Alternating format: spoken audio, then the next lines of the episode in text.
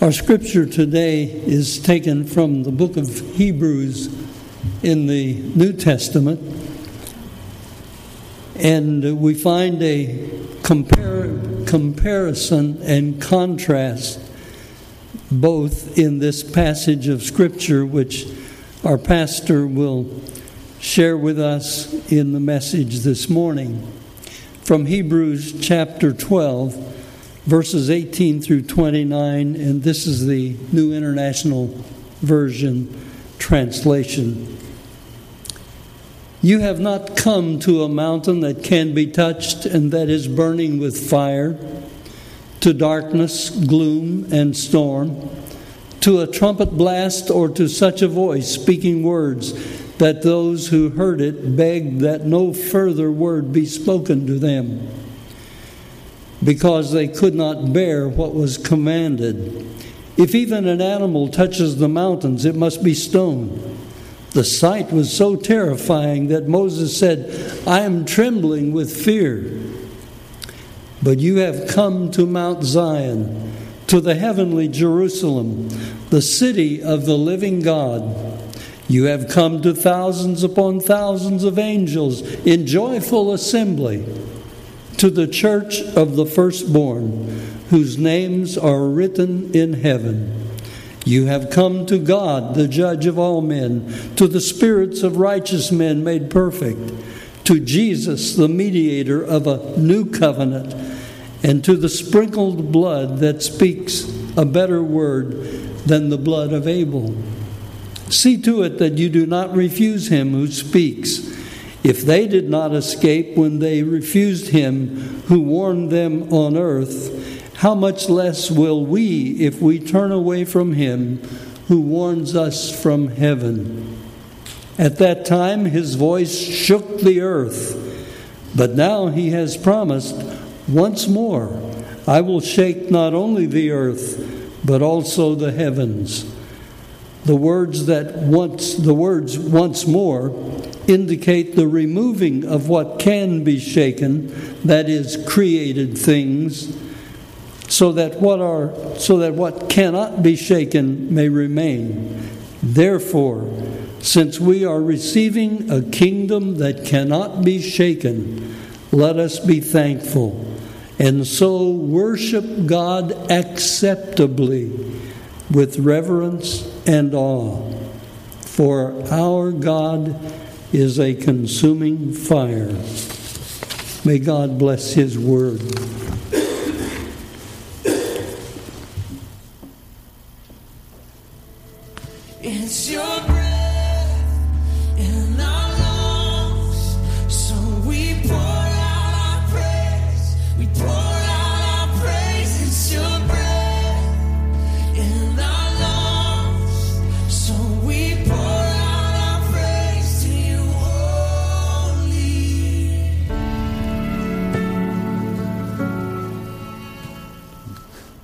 To the finale, if you will, of the worship series we've been in, and I hope that you'll come out of it with some fresh perspective on an old subject. Uh oh. Maybe that'll put an end to it. No? My goodness.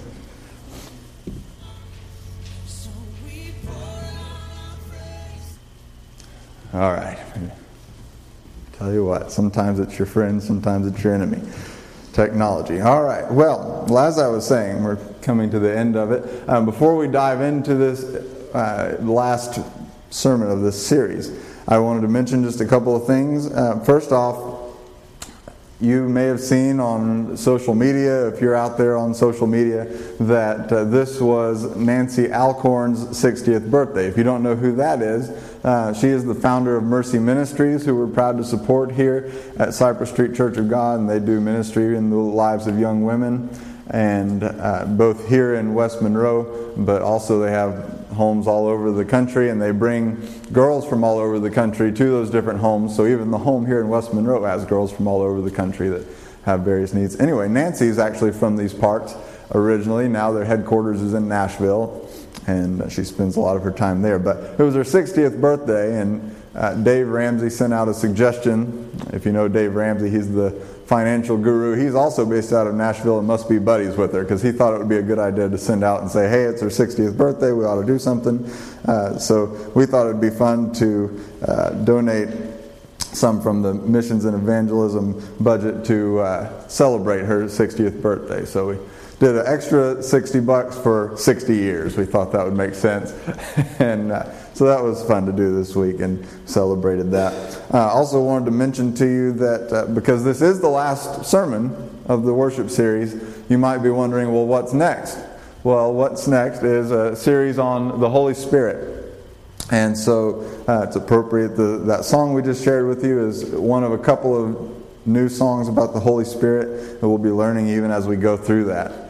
Um, so this it's going to be an interesting topic. I don't know how many sermon series you've heard on just the topic of the Holy Spirit. I haven't heard too many, if any. I've heard some sermons on it, but maybe not a whole series. So we're going to be uh, exploring that together, and it'll be interesting for me, so hopefully it'll be interesting for you too. I think it's a, a, topic that maybe we've shied away from some in the past, and we're definitely not going to shy away from it here in the coming weeks. How many of you love math? Boy, nobody, nobody in the whole building loves math. Um, when I was in school, we did a lot of math word problems. I assume they still do, and I assume they have for a long time. You get things like a farmer has 10 cows, all but seven of them die. How many cows are left?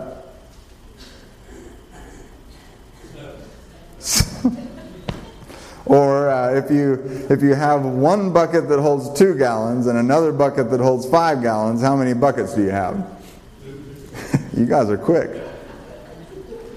All right, now now this one's a little more intense.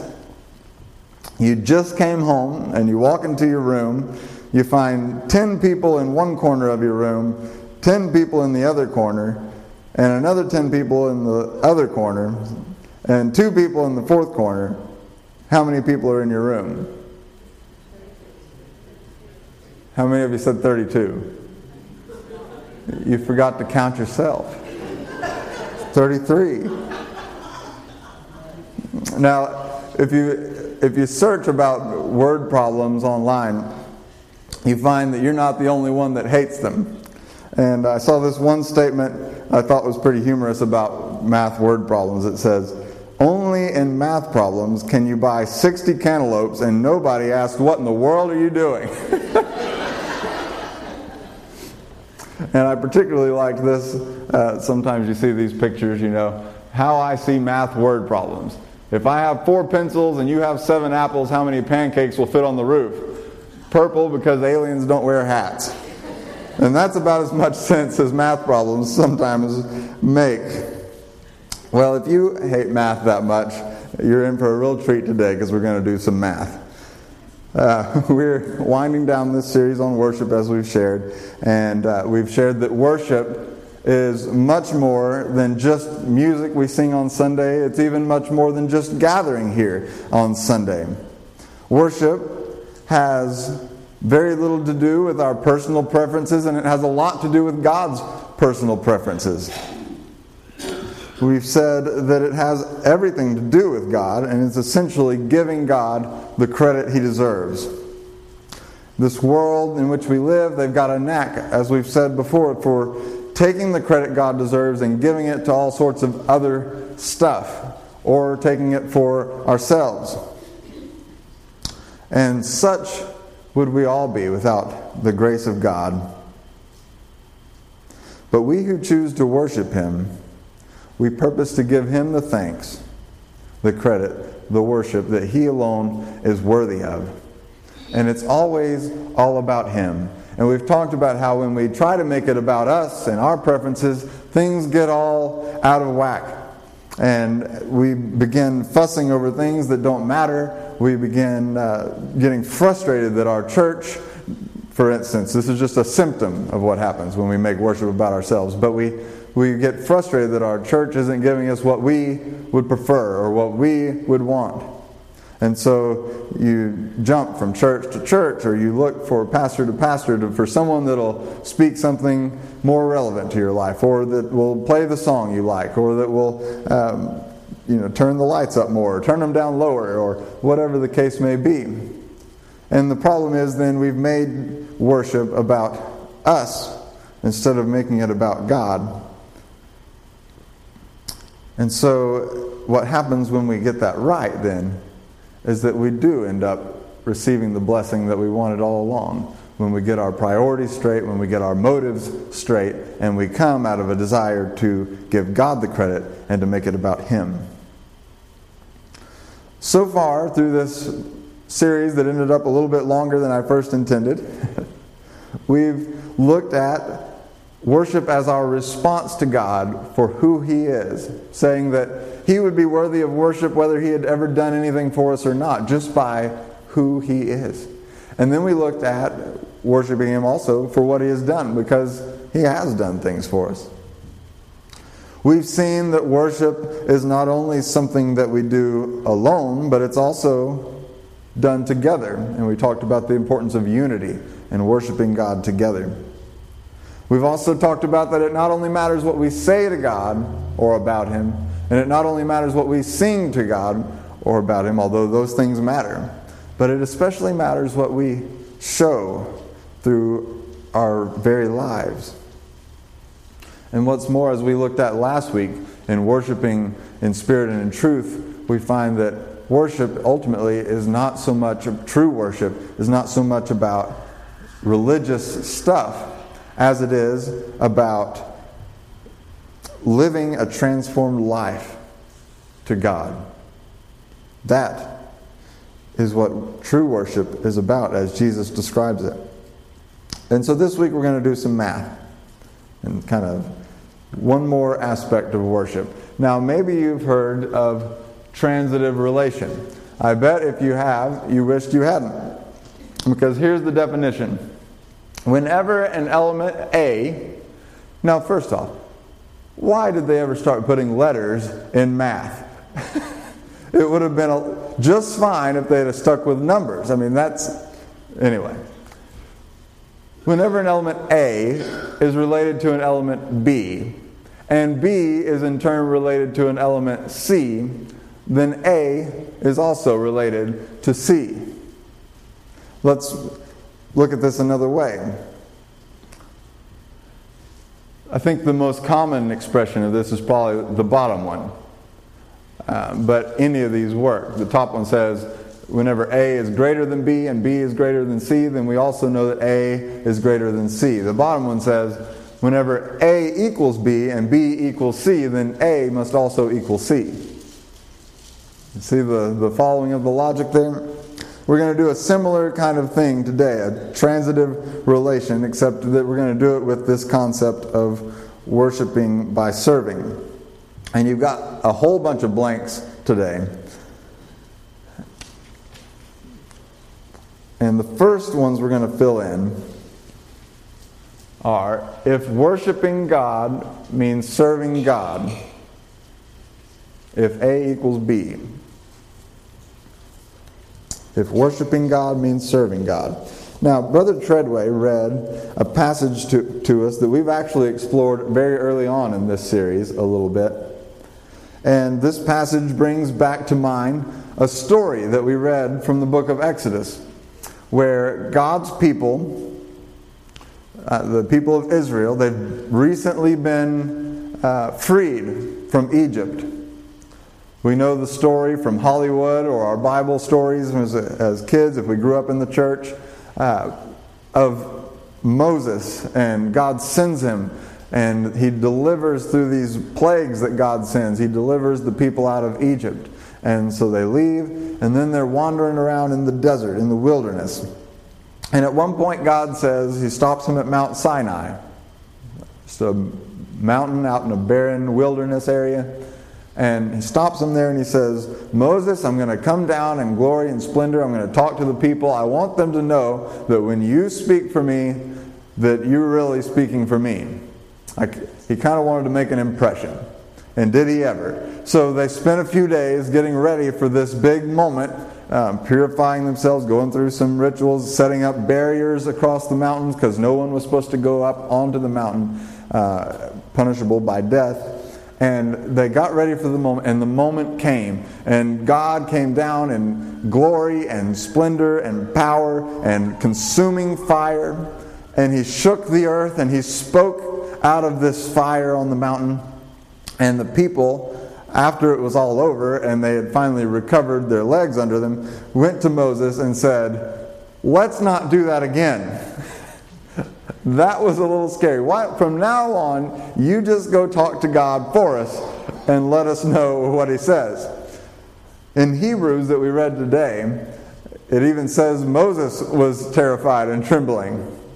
That is the God whom we serve, and that's just one of the reasons that He is worthy of worship, whether He had done anything for us or not, just by who He is. Well, then we read some more in that passage in Hebrews, and Hebrews, if you've ever read much of the book, is uses a lot of Jewish background and terminology. Uh, that's why it's called Hebrews. And there's lots of it that, unless you really dig deep into the history and the context and the culture, uh, may not make a whole lot of sense. But when you do, it really, a lot of it becomes very neat. Well, in this particular passage, he uses, the writer uses a lot of fancy Jewish and early Christian lingo to say basically that God is going to shake the earth again as he did at Mount Sinai, only on a much larger scale. But he also says that when this happens, uh, the only things that are going to be shaken or destroyed will be the things that are shakeable. And that we, as Christians and Christ followers, are inheriting a kingdom not of this world, a kingdom of Christ. And this kingdom is unshakable. This is our hope in God. And then it comes finally to the last two verses, and I'll read those for you again. It says, Therefore, since we are receiving a kingdom that cannot be shaken, let us be thankful and so worship God acceptably with reverence and awe, for our God is a consuming fire. Okay, Neil, that's nice, but I thought we were supposed to be talking about worship by serving and not seeing it here. Well, it's actually in that word that the NIV uses the word worship right there when it says, So worship God acceptably with reverence and awe, for our God is a consuming fire. The original word, and I don't pull these out very often, um, partly because they're hard to pronounce, but because they use sounds and things we don't typically use in the English language. But this one is something like latreuo, latreuo. And here's the thing about this word. More often than not, they translate it serve. But because of the context of this passage, it worked to also go with worship. Now, there's words in the Old Testament which was written in Hebrew. This is a Greek word. But there's words in the Old Testament that are written in Hebrew that kind of do the same sort of thing. Because the concepts of worship, worshiping God, and serving God are so closely linked together that sometimes there are words that are kind of interchangeable. And they just have to make a judgment call on how to translate it at each one. The fact is that being God's worshiper and being God's servant are essentially the same thing. There are obviously differences in the connotations, and the, if you looked up the Webster definitions, there's differences between those two words, worshiping and serving. There's nuances to how you would define each one, but ultimately, if you truly worship Him, you will be serving Him with your life. If you truly worship God, you'll be serving Him. And so you find these words that are could have, they could have just as easily said, and so serve God acceptably with reverence and awe, for our God is a consuming fire. So I think that it's safe to say that worshiping God means serving God. So can we all agree that A equals B in this case? All right, well, let's move on to, to whether or not B equals C. And that is if worshiping God means serving God, and serving God means serving people. if serving God means serving people. Let's find out if B equals C. And to do that, we're going to open up your Bibles. So hopefully you still have those handy. And we're going to turn to the book of Matthew. This is the very first of what are called the Gospels in your Bible proclaim the acts and the message of Jesus on earth. And we're going to turn to the 25th chapter of Matthew. And if your Pew Bible is the same as mine, you're looking for page 1038.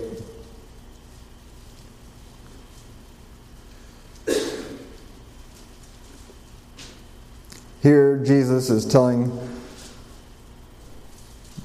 a story, if you will, an illustration about what's going to happen at the end of all things. We believe as Christians that at the end of things as we know it, Christ will return and he will sit as judge over all.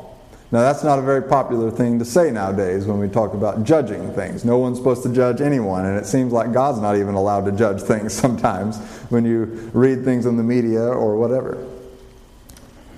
But I've thought about this when it comes to judging. If you're a little bit uncomfortable with the idea of being judged someday for what you've done and not done in this world, and for how you've lived, and for the decisions and choices you've made, uh, first of all, let's all agree that someone needs to do some judging because we would all agree that there's been some things done in this world that simply, some people just need their comeuppance, if you will.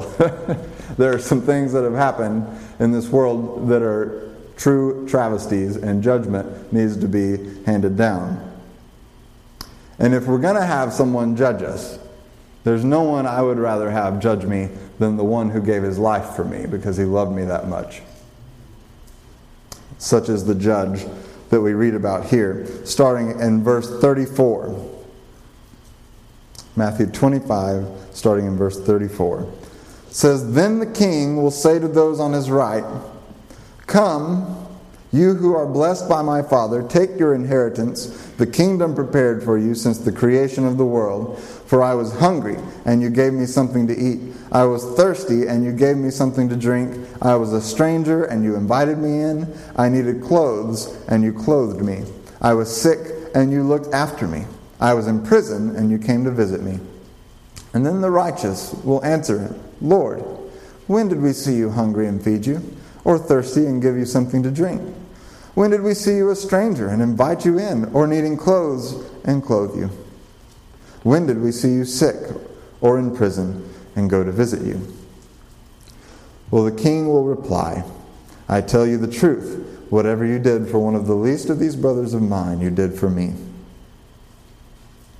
This is a famous and challenging passage of Scripture. He goes on to then speak to the unrighteous.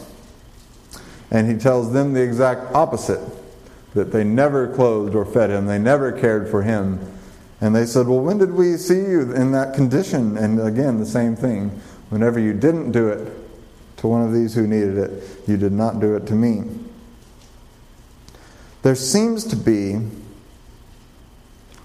this correlation, this relationship between our relationship to God and our relationship to others. Somehow or another, the two are very connected throughout Scripture. Think about the way Jesus taught his disciples to pray. One of the things he said was, Pray, Father, forgive me as I forgive others. Somehow or another, the relationship of our forgiveness from God and the way we forgive others, they're linked. God doesn't want us to receive forgiveness from Him and then withhold forgiveness from others. It just doesn't work that way.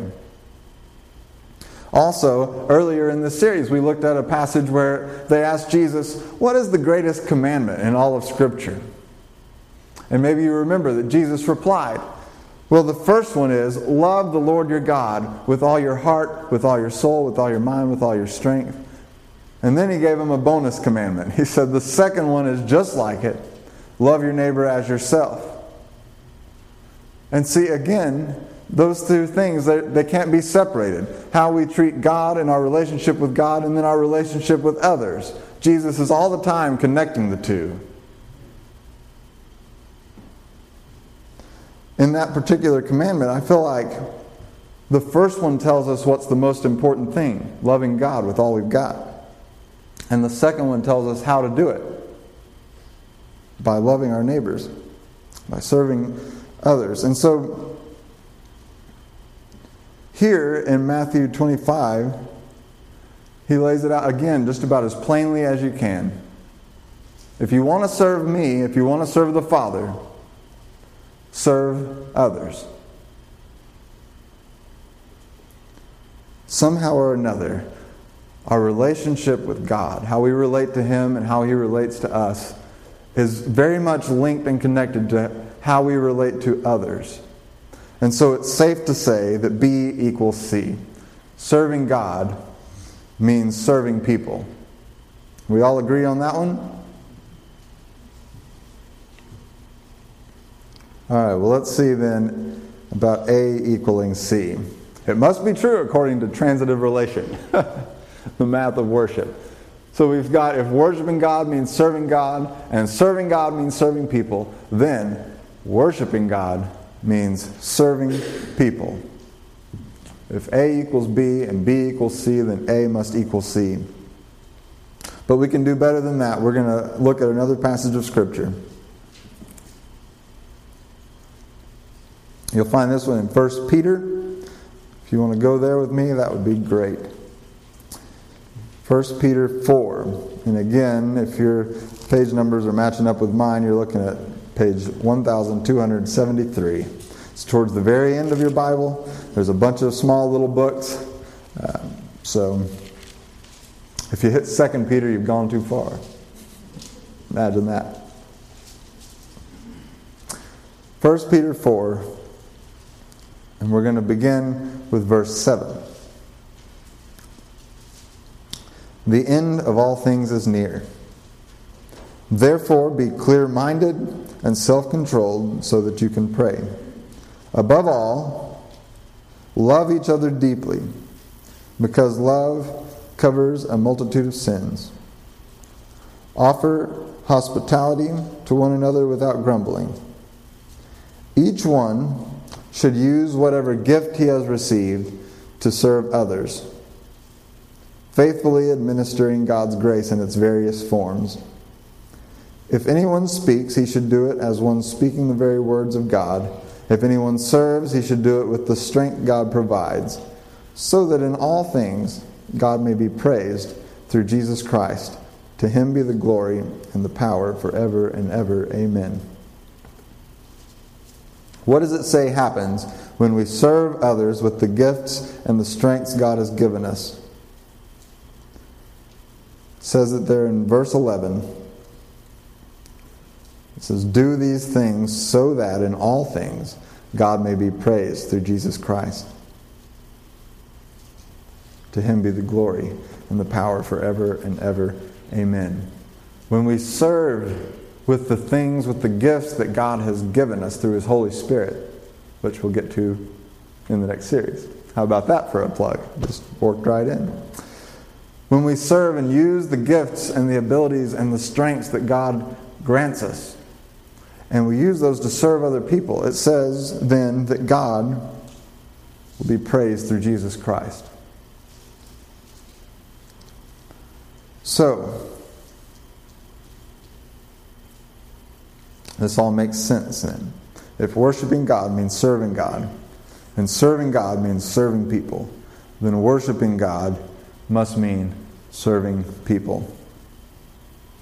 Now that we've established that as true, what do we do with it? Well, first, I want to challenge you individually to use the gifts that God has given you. I believe that there are things you can do far better than I could ever do them. Yes, even though I'm the pastor. And there's a few things that I can do that you wouldn't be very comfortable with. Some of you would rather die than be up here on this stage talking to people. And there was a time when I would have too. but God has given me a, a comfort with being up here and talking.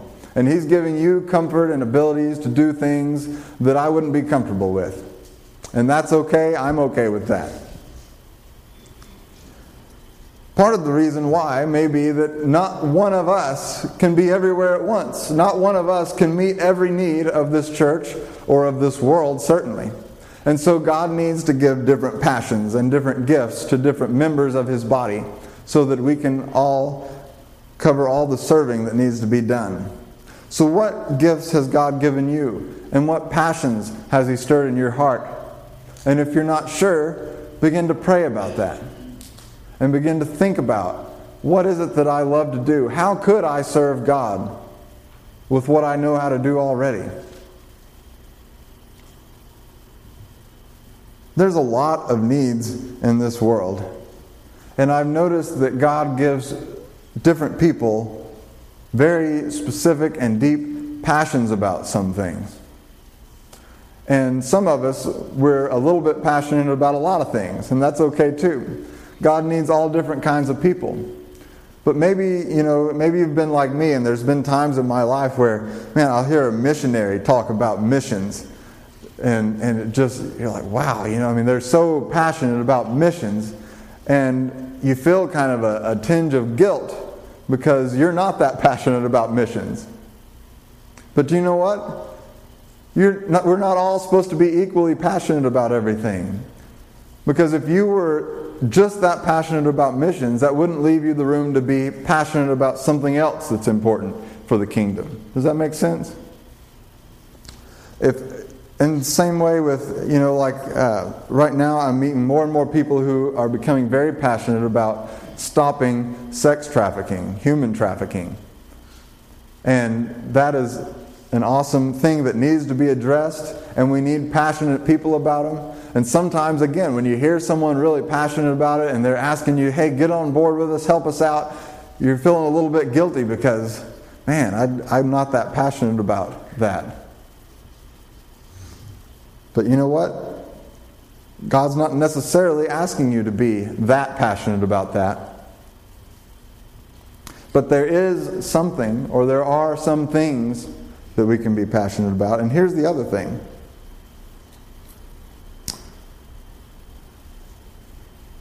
we don't have to necessarily, you don't necessarily have to start up some huge ministry but there are ways that you and I can help the people who God has given that very specific and strong passion for.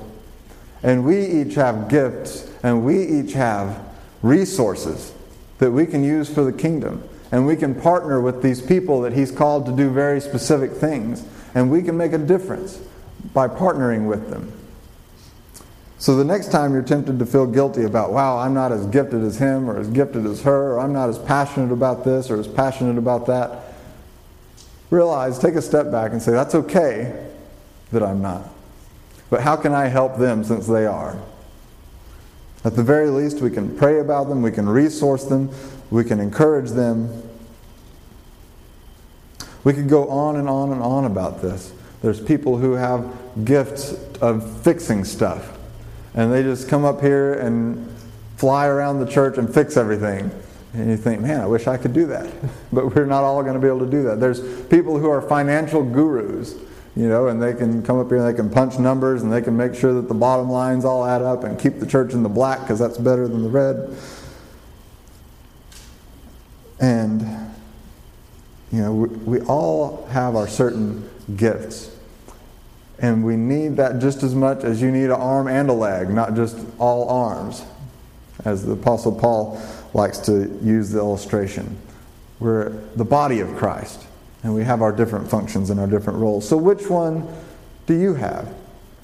And as the quartet sang earlier tonight, this morning, how about that? We're already at nighttime. Just like that. moves fast when you're having fun.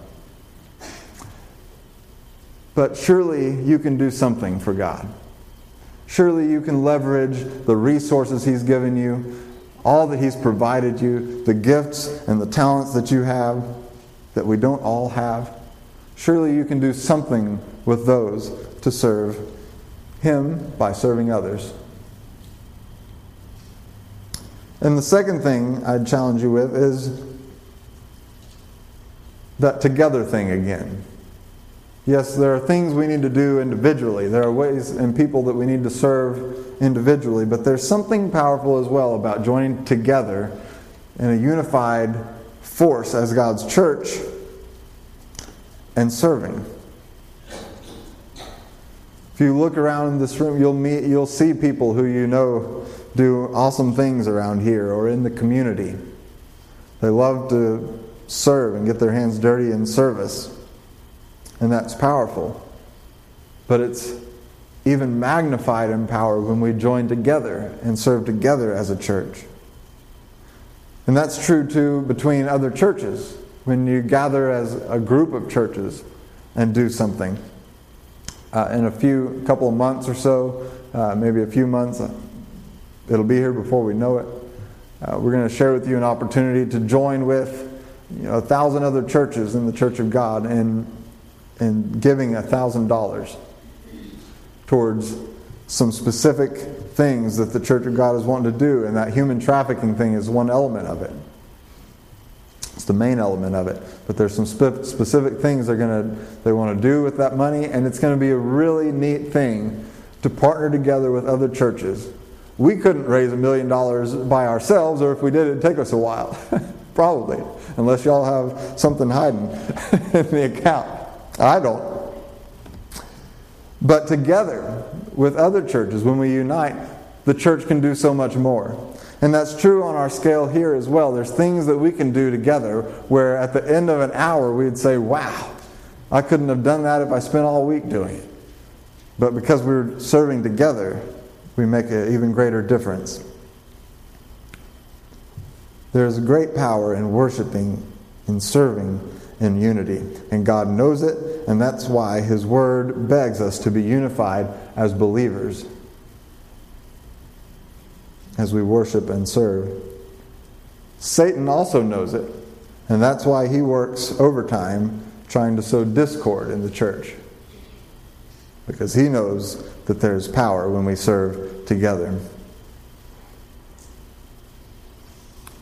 So, practically speaking, here, what I'd like to ask you to do is first of all, just let this whole concept, let this idea soak in.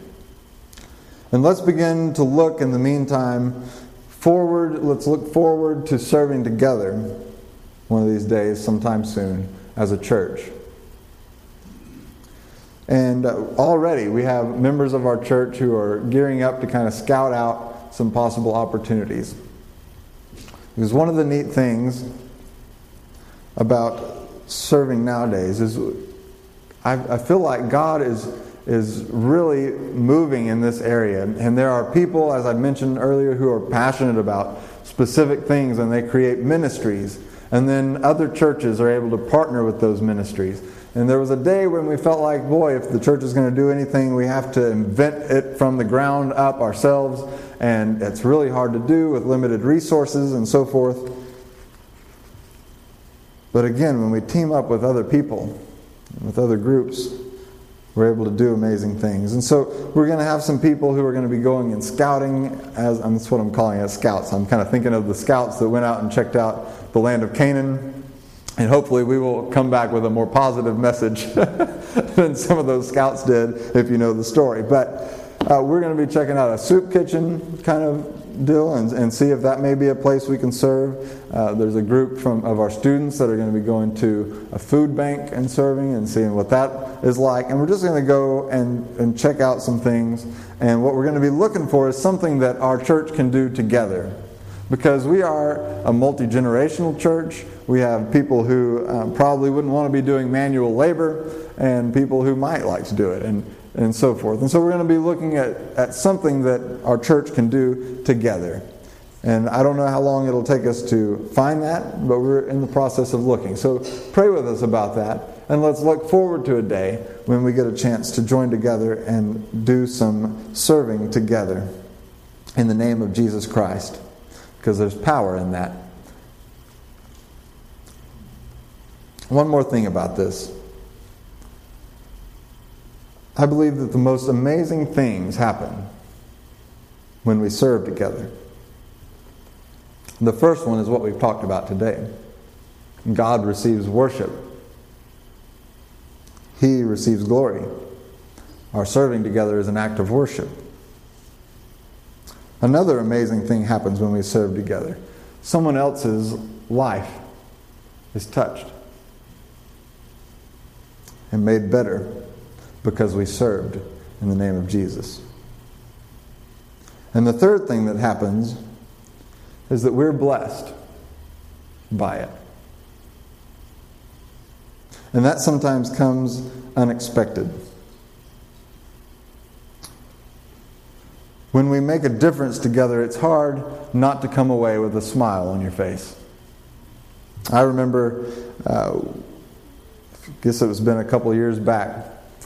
My the small group I was a part of was doing a service project, and uh, Julie and I went to this place where it was kind of uh, maybe you've heard of Convoy of Hope, uh, but they send relief to whether it's Hurricane Katrina or t- tornadoes in Oklahoma or things overseas, they send immediate relief, food and things like that. And uh, they're based out of Springfield, Missouri. So sometimes we would go to their huge warehouse there and, and just volunteer on Tuesday nights. Well, sometimes on a Tuesday night, it's already been a long week, even though it's only been a couple of days. And I remember we were on our way over there, and I think probably both of us were kind of feeling like, boy, it's been a long day. Would really like to just go home and eat something and go to sleep. it sounds a lot better than working for an hour or two. And we showed up and we served, we worked hard, and when we left, we felt better than we had when we come. Even though we had spent all that time working harder than we had all day, and we were tired when we got there, but we left with a smile. And that's because I think Jesus was onto something when he said, It's truly better to give than to receive. Truly better to serve than to be served. It doesn't make sense in our human logic, and yet it works out that way when we do it. And you would think we'd catch on, but sometimes we're a little slow and we forget what it feels like, how good it feels to serve and to make a difference in someone's life in the name of Jesus. So, in the meantime, as we scout and hunt, and you can let me know if you want to be part of the scouting party, you just have to promise not to come back and tell bad stories about giants. Uh, then let's be praying. Let's be praying about new things and new opportunities and new ways that we can serve God together. Because if worshiping God means serving God.